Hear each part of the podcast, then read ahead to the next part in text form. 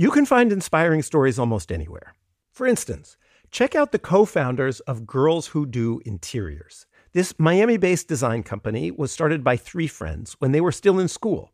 And right from the start, they turned to Chase for Business for everything from banking and payment acceptance to credit cards. And they handle them all in one place with the Chase mobile app. It's so important to have that kind of help when you're just starting out.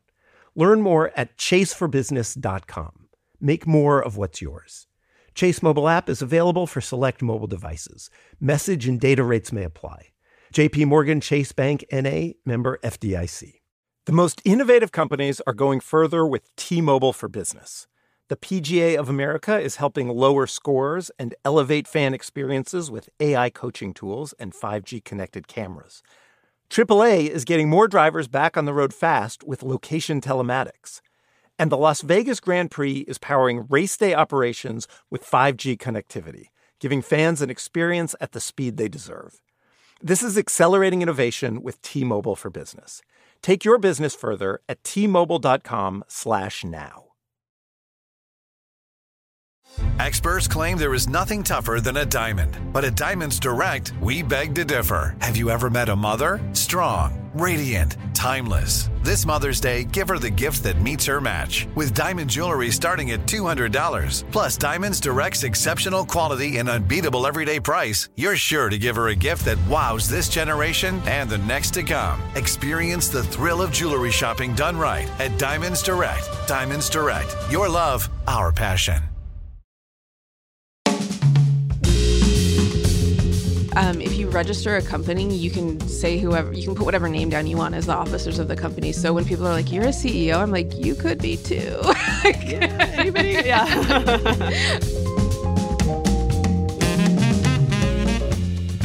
My guest, Katherine Spiers, is an LA based journalist and culinary anthropologist who hosts the food history podcast Smart Mouth and also co owns a podcast network called TableCakes.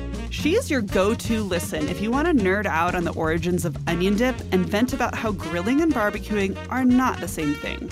But she didn't set out with the ambition of having her own media empire. She'd envisioned being a food and travel writer, and eventually she ran the food section at LA Weekly, but then pivoted to being an entrepreneur partly out of necessity.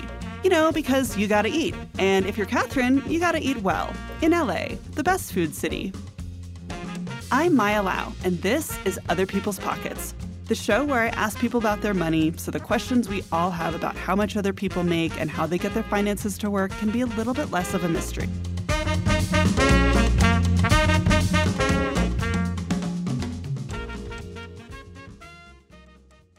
Hi, Katherine. Welcome to the show. Thank you so much for having me. I'm excited and a little terrified about talking about money. um, why? Because uh, we were raised in a world uh, where it was a little rude to talk about money. It was rude to ask about it, but also just to offer it up. Sort of, even if you don't necessarily have a lot of money like me, it's sort of, I sort of get the sense that it's sort of embarrassing when people talk about how they don't have a lot of money as well. Mm. But having said yeah. all that, I really believe in this. Like, we should all be more transparent about money. So I'm I'm excited to do this, even though I'm still a little scared. I love it. Well, that's the kind of a good space to be in to be a little scared but also excited. Right, right, right. Um, a lot of podcasts have this like lightning round at the end, but we're gonna do it at the beginning. Okay, all right. Are you ready? Yes, yes. Okay. What do you do? I run a podcast empire. Um, wait, what's the podcast empire about? Like, is there is there a theme or is it just you like own a million podcasts? I would say the theme of my podcast empire is interesting and cool stuff because my business partner and I, we kind of envisioned ourselves as sort of like the arts and entertainment section of a newspaper. A little bit of oh, everything. Oh, yeah, yeah. In audio form. Exactly. How much money do you make? I make about 50 to 55k a year. And how do you make that money? Is that all through your business? No, it's not all through my business. So at my business, we pay me fifteen hundred a month, which essentially covers my rent. I live in Los Angeles, and obviously my rent is rent controlled at that amount. But we decided to just pay me a little bit, and then I get twenty five hundred a month from my family, and then occasionally I pick up freelance gigs. But the rate I do that at, I'm not ever making more than ten grand a year. What's your net worth? Um, let's see. I have a liquid money market account that has about $20,000 in it. And then in stocks, in various investments, I have about 50K in there. Um, I don't touch those and I live month to month off of what I earn, which earn is a word that we got to talk about too, I think. Yeah. Have you ever talked publicly about your finances before? Not publicly. Um, my friends and I are getting pretty open about this sort of stuff, but not on a public platform, no. And how do you feel about talking about your money? I feel like it's the correct thing to do to talk about money. I feel humiliated because I don't make a lot, and that's embarrassing to tell people and then especially because again with the word make or earn uh, most of the money that i do have coming in comes from my family and that's not something i've had my entire life but even though it started in my mid 30s well or maybe because it started in my mid 30s that's embarrassing. What socioeconomic class were you growing up and where do you consider yourself now? So my parents, my mom and dad were together for about two seconds. And my dad's family was not wealthy, and my dad was very much not wealthy. He was homeless sometimes. My mom came from more of a upper middle class background and she maintained that through her life and still has that. Um, and I mostly lived with her. So it's like I had a mostly upper middle class upbringing but also went to my dad's on weekends and was like, well, this is different. So, like, I feel like I have mm. insight into some different classes uh, in the class structure in the United States. I would say so. My income level something terrible. I think it, I don't know if this is true for a single person. It might be below the poverty level for LA specifically, but um middle class is kind of a mindset i would say so i do think i'm middle class I love what you said about like talking about the word earn. Can you tell me more about that? So when I say I earn money, but I know that most of it comes from my family, I'm like, am I earning it? I didn't do anything. And because of my brain and how it works, I am apt to be mean to myself and tell myself that I didn't do something correctly. But if I'm like, I'm not not working. I am still working. In a way, like, would I feel better if my family just put money into TableCakes and then I drew from that and like the check said TableCakes on it, would I be like, I've earned this? So when it's like mm, we're just talking yeah. about who's writing the check, it's like, who cares?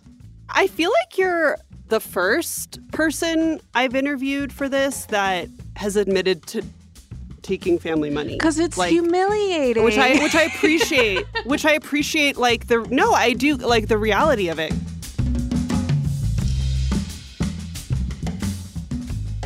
you mentioned that you know your family started helping you in your 30s like do you mind telling us like how that started? Yeah uh, it was because i had been working at la weekly which got bought by a bunch of republicans with an agenda and they fired almost the entire editorial staff and it was this kind of a big deal in la for a moment just being like oh my god la weekly doesn't technically it still exists but it doesn't really exist anymore. So um, that got a lot of attention um, and then in my family my stepdad's mom uh she told me that she felt like I had been working hard my entire adult life um, and that it wasn't fair that like I had gotten laid off for no reason for like political whatever reasons.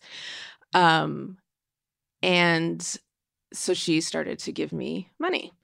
Um, and so in my mind I was like oh my god my grandma like feels so sorry for me. This is so embarrassing. And my mom was like, You know, I actually think she's proud of you for being a career woman and trying to make it on your own. And she sees the way that the industry is changing and the way that the economy is and how like wages haven't kept up with cost of living. And she's actually proud of you and wanting to help you on this like career journey that you're trying to build. Cause, you know, I don't think that my grandmother would have started giving me money if I weren't attempting to have this sort of professional career. And there's a value judgment in that, obviously. So, how did you come into starting a media company? I'm just so curious. How did you come into this business? Yeah. So, when I was working at LA Weekly, that was definitely the best job I've ever had in terms of um, like resume building and also connections. If you say you're an editor at LA Weekly, you can get anything you want, um, interview access, that sort of thing. Uh, but it was also my lowest paid job since my 20s. And there was also a lot about it that made me crazy. So before How much should it pay? uh, I f- believe I was making 35K. It was just hard. It was so low paid that I had to get other gigs. So I felt like I wasn't doing my best work at like this highest profile job I've ever had, blah, blah, blah. Like a lot of, a lot of angst at that job. So while I was there, I was thinking about how little money I was making. Um, and Smart Mouth, my podcast, was actually doing okay. And I was like, well, what if I attempted to do the podcast full time? And one of my friends, Drew Mackie, who I had met when we were both working at KCET, which is the PBS affiliate in Los Angeles, he had a podcast as well that he was also really enjoying doing. Um, it it's about television, so I was like, well, we, our podcasts don't have overlapping topics, but what if we joined forces? Maybe we could make more money hmm. together.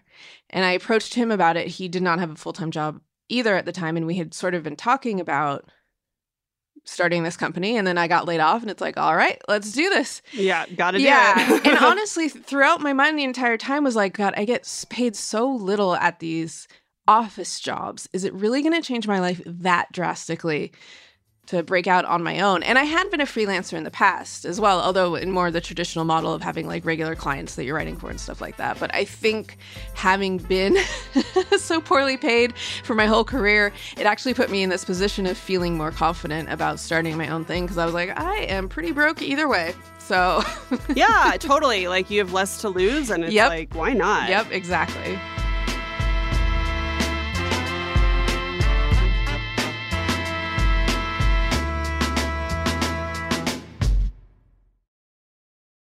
You can find inspiring stories almost anywhere.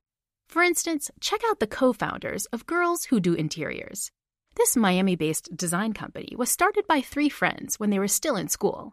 And right from the start, they turned to Chase for Business for everything from banking and payment acceptance to credit cards. And they handle them all in one place with the Chase mobile app. It's so important to have that kind of help when you're just starting out. Learn more at chaseforbusiness.com. Make more of what's yours. Chase mobile app is available for select mobile devices. Message and data rates may apply. JP Morgan Chase Bank, NA member FDIC. The most innovative companies are going further with T Mobile for Business. The PGA of America is helping lower scores and elevate fan experiences with AI coaching tools and 5G connected cameras. AAA is getting more drivers back on the road fast with location telematics. And the Las Vegas Grand Prix is powering race day operations with 5G connectivity, giving fans an experience at the speed they deserve. This is accelerating innovation with T-Mobile for Business. Take your business further at t-mobile.com/now.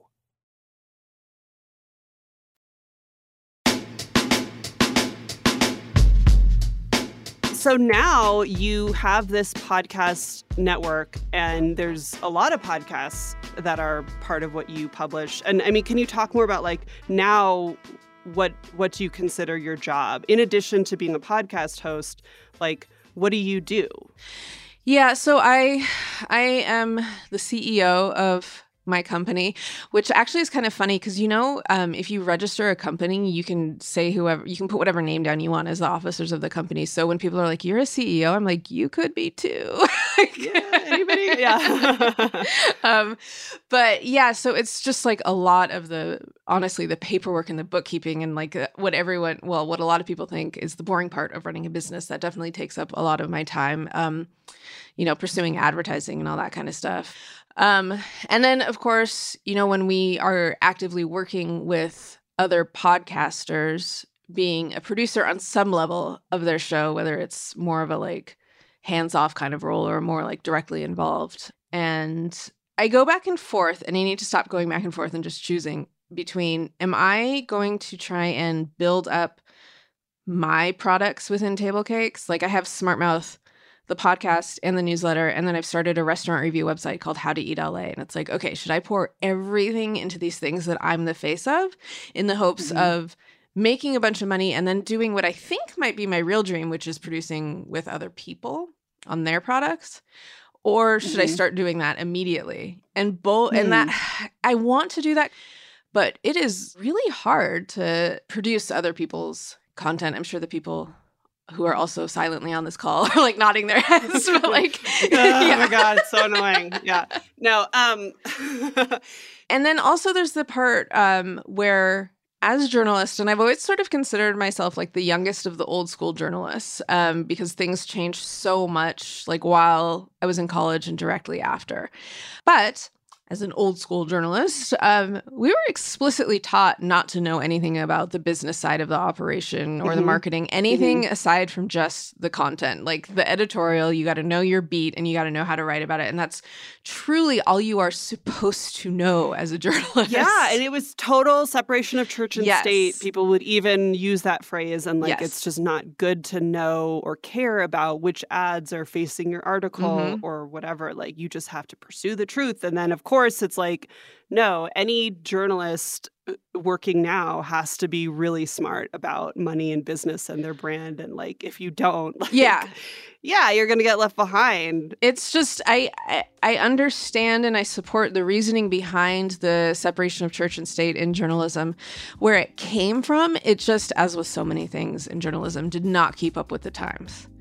And so I am woefully underprepared for dealing with the business side of everything. And turns out so is my business partner because he too is an old school journalist. So that we've definitely been like struggling with because we were specifically kept away from all of that. So we're really figuring out. What's it the that phrase? There's like a phrase that like there's nothing more dangerous than a journalist with a calculator. Oh my god, I've never heard that, but yes. like- yeah, it's like, uh, well, yeah. In terms of the business, it's like that's not necessarily at all what we're taught, unless you're a business journalist. But even then, that doesn't mean you know how to run a business. No, So, yeah, not at all. yeah. We were accidentally done a disservice. I don't think it was meant to be a disservice at the time when we were coming up, but yeah, it really left us unprepared for a lot of things.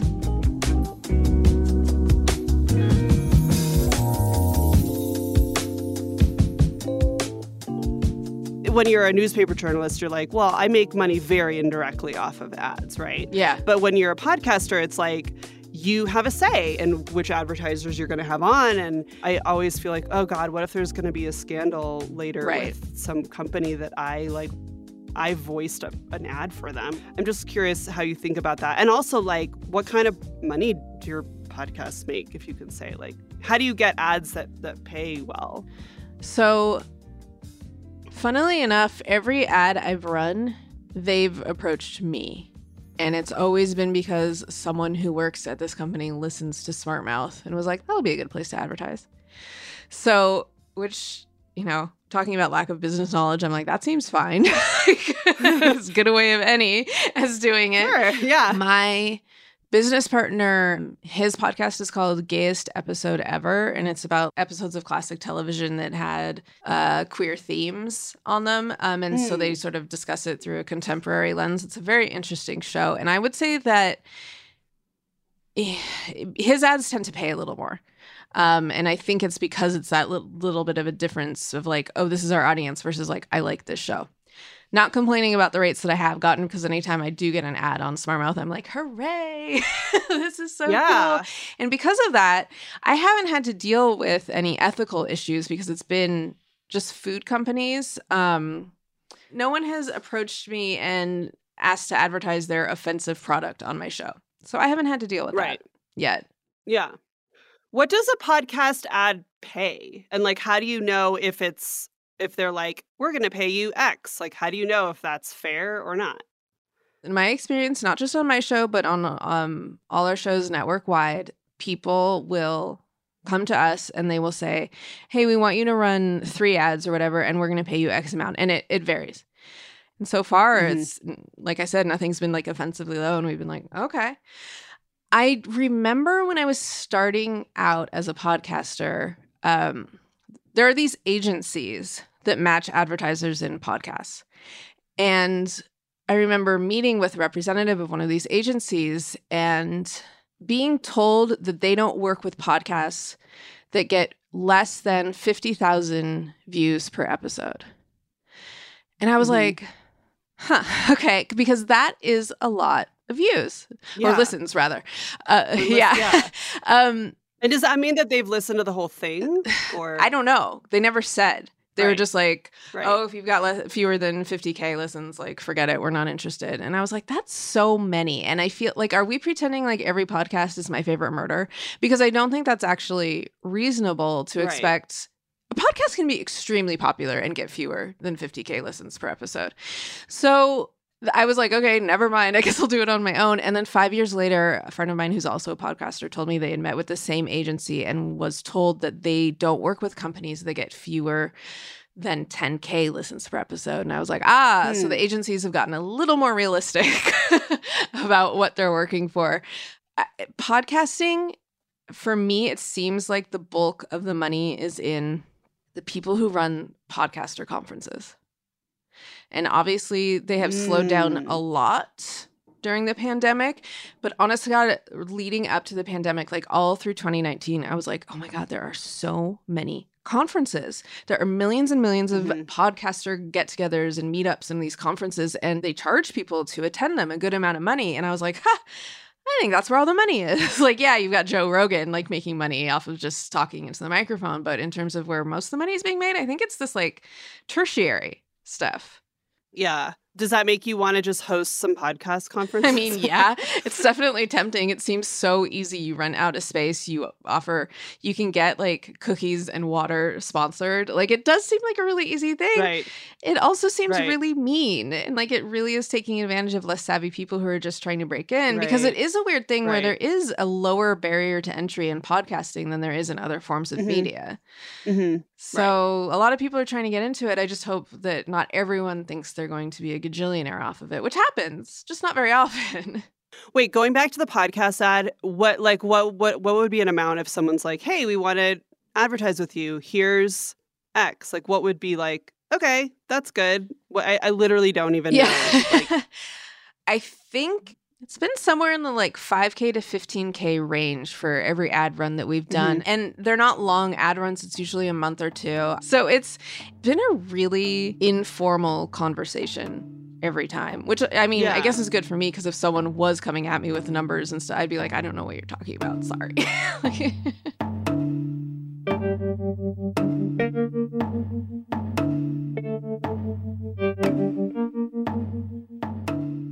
did do you feel like anyone ever taught you about money? Yeah, I mean, my mom is a middle child and she's a very classic middle child. So it's all about being capable and handling your shit. And she definitely passed that on Mm. to me. So I knew how to balance a checkbook very early on. Had my own bank account, which didn't necessarily have a lot of money in it. Although in middle school, I got cast on Bill Nye the Science Guy.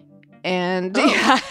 yeah, and started making really fun money. I'm trying to describe. I don't. I don't actually remember how it was. It wasn't anything where like I was a child actor buying a house or anything like that. But it financed a few international trips, like academic programs. I went to England using that money. Wow. Wait, so how long were you on Bill Nye? Two or three years, I think. So that was That's so cool. That was good in terms of having more opportunities than I would have without having made that money. And because my mom is so practical, it was like, okay, this is your money. How are you going to spend it? How are you going to save it? That sort of stuff. And Mm-hmm. I still get residual checks every year for about 27 cents. Oh. So Amazing. um, well, I'll have to get your autograph. Of course, of course. so I have this question about food that I've always wanted to talk about with somebody like you Uh-huh. who thinks smartly about food. I think it's so interesting that there's always this new market for food content, like new cookbooks Mm, and mhm. n- like are publishers ever like, you know, we don't need another cookbook this year or whatever. And I think about like water, like do you know what liquid death is? oh, that company. Well, yeah. So, like, for people that, who don't know, liquid death is this water that it comes in a can, it has a skull on it, and it looks like beer or something kind of hardcore, but it's just water. There's like still water and sparkling water. It's actually really good.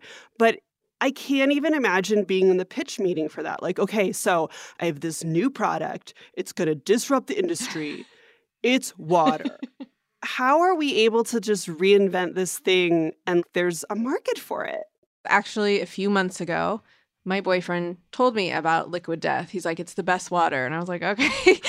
And like he gets it uh, at 7-eleven which makes sense because it kind of look it's sort of in the like monster energy vein which it's kind of like the like look at this badass liquid i'm drinking. Yeah. um yeah. but now they sell it at lassen's which is this very soft hippie grocery store. And i'm like Mm-hmm. why would lassen's want this like punk rock like not even punk rock, more like heavy metal branded water. And it's like, well, because these dudes got a ton of venture capital and they can put it wherever they want with that kind of money. But it's so like weird to be like that the venture capitalist who's like, you know, we should get into is water. I don't know. I just find it so Well, but see, so funny. it is funny. And things like liquid death are why venture capitalists get to consider themselves smart. Because they get to say, like, oh my God, I was such a visionary to know that this canned water I was going to blow up. water, But, like, right. how many things have they backed that totally flopped? Yeah. And then you just don't talk Yeah. about those. Yeah. Yeah. So just because of where we are at a culture right now, like every everybody wants to say they're in the tech space. So if you Right. say, "Well, I have this like meal prep," and people sign up for the kind of meals they want online, look, it's a tech company, and everyone's like, "Yay, a tech company!" So Right. that's something that we're dealing with in terms of food and economics right now. Um, the one that I go back to because it's just so glaringly obvious once you start to look into it is how much the military dictates how we eat. Um, Mm. And I've said it before and I'll say it again. I know I sound like a real tinfoil hat type of person when I talk about this, but it's true that the government pays for food companies to come up with items that will last in ration packets during wars. Mm. And then those foods are invented and then a war ends. And it's like, well, we still want to make money off of this. Like our government contract ended. We got to sell it to consumers. So that's been a big history. A lot of foods that came about Those government contracts were back during World War II, or like, are you saying those contracts are still being renewed today? And they're probably still being renewed, but a lot of things in the Mm. World War One, World War Two era were invented, and we still eat them to this day. Basically, like optimal freezing techniques. Um, so, like the TV dinner is sort of an industrial, military industrial Right. invention. Um, fortified foods, cheese powder, fr- uh, dehydrated coffee, just like a lot of stuff that we use as consumer products now. We're not invented as such. That's so interesting. Yeah, I think so. Um, yeah, and also we don't always think about where we get all of our staples, like our rice and you know grain, and how all of that is so political. And I have done some research into like American companies that work abroad and really come to control the grain markets in like developing countries Mhm. and have a huge amount of political power in those countries. Yes. I mean, this is a truth that everyone should like remember is that famines are never caused by nature. They're man-made. Yeah. Um, yeah, and a yeah. lot of it has to do with big corporations owning all the grain in other countries and storing them Right. and being evil about the fact that they own all the stores of grain in a country.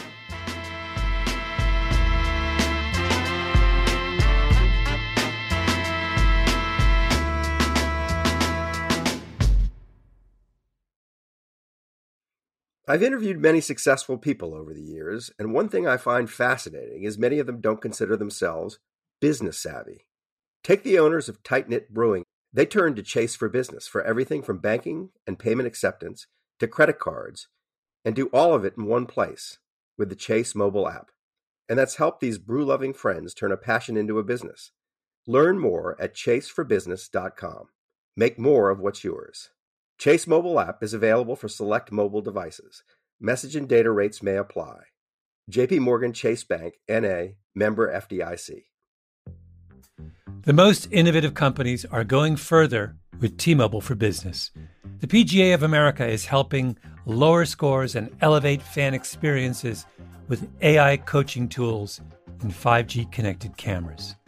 AAA is getting more drivers back on the road fast with location telematics. And the Las Vegas Grand Prix is powering race day operations with 5G connectivity, giving fans an experience at the speed they deserve. This is accelerating innovation with T-Mobile for Business. Take your business further at t-mobile.com/now.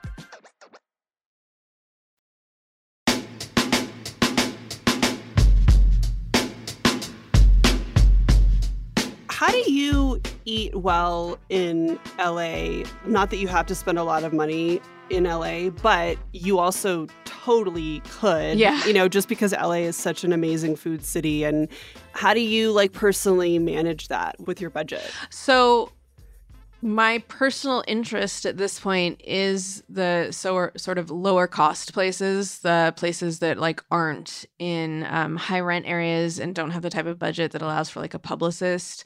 I really am into what they call the mom and pop restaurants, so that certainly mm-hmm. cuts down on costs um, as well. I also find you know really expensive restaurants, the menus tend to all be very very similar because mm-hmm. when you're charging those prices, you cannot disappoint anybody. So it ends up being like they stick to the safe dishes that they know are crowd mm-hmm. pleasers. Um, so you can find a lot more innovative cooking in the less expensive places as well. I think people assume like a chef driven restaurant has really interesting stuff, but it's like, no, they have a roast chicken and they have short rib and they have a, a pasta. Go somewhere where there's less eyeballs on the chef and you might actually find something more innovative and interesting. Do you have any kind of home recipes for finances?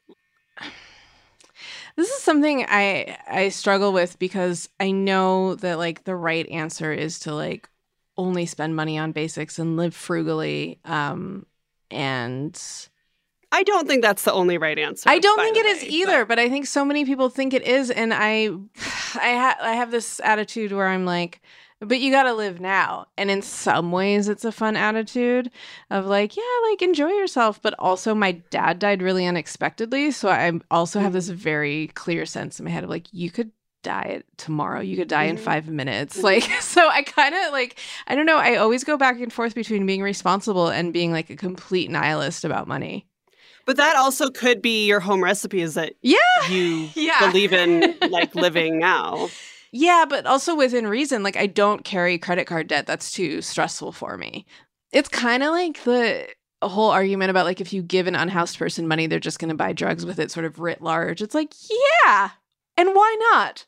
Like, what what what do you want? Like, and I feel like even if you are, you know, housed and more comfortable, it's like, so are you supposed to stay at home every night? Like, no. Right. Also, no. So you gotta live yeah i i really hate the advice of like you should just you know especially in your 20s you should you know live at home and sock that money away yeah. and just invest all of it and then like retire by the time you're 35 and just you know stick to a plan and don't go out and eat so much and don't go travel. Like i feel like that's totally fine if that works for you.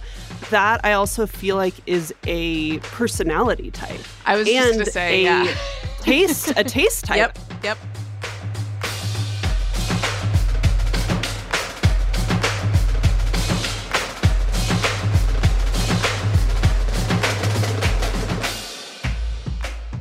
I definitely am one of those people where it's like, I totally have enough.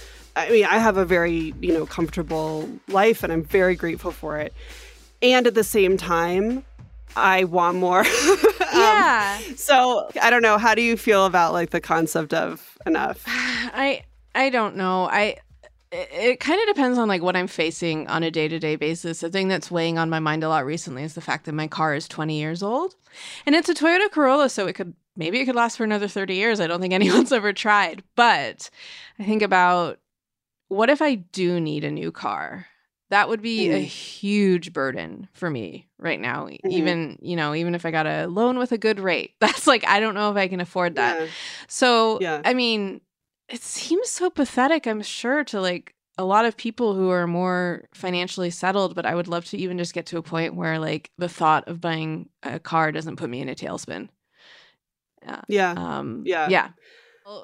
I should say that I, I am aware of how lucky I am that I actually enjoy my work. Like I don't think a lot of Americans can say that, so I'm very lucky to have that. But um everything that I might have any amount of talent in is a crapshoot in terms of making money. You know, like I have like my limited little skill set to work with, and within that, um, there are no guarantees. So the idea of being like, all right, this is it, I'm buckling down and making money, I can't even fathom like a surefire way of doing that. Mm-hmm. Wait, can I just say something about that? Because you said like everything I'm good at is a crapshoot, and Yeah. you know, I totally used to think that, especially about journalism. Okay. Like, there's so many people who can write, and I don't even write that well. and compared to them, it's not like, oh my God, we got to have Maya Lau write this. Like, no one's ever said that. But the skill of synthesizing information is a skill. Yes, absolutely.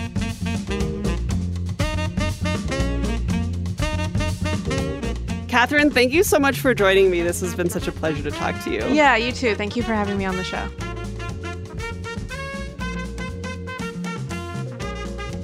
Thank you for listening to Other People's Pockets.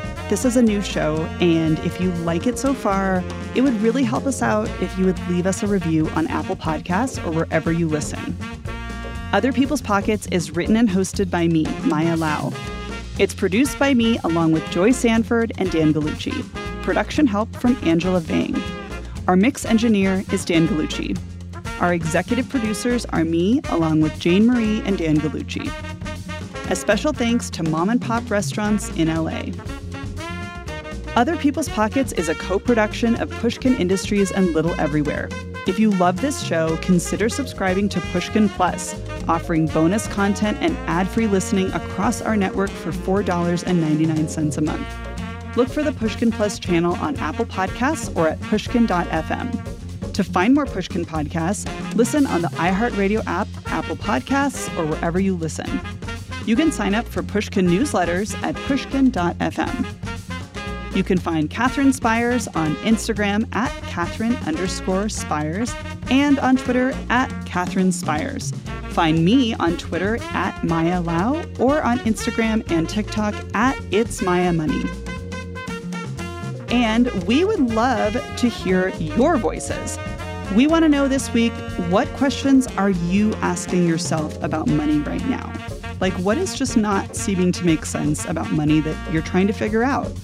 Leave us a voicemail at 323 540 4255. That's 323 540 4255. Or record a voice memo on your phone and email it to us at otherpeoplespockets at gmail.com.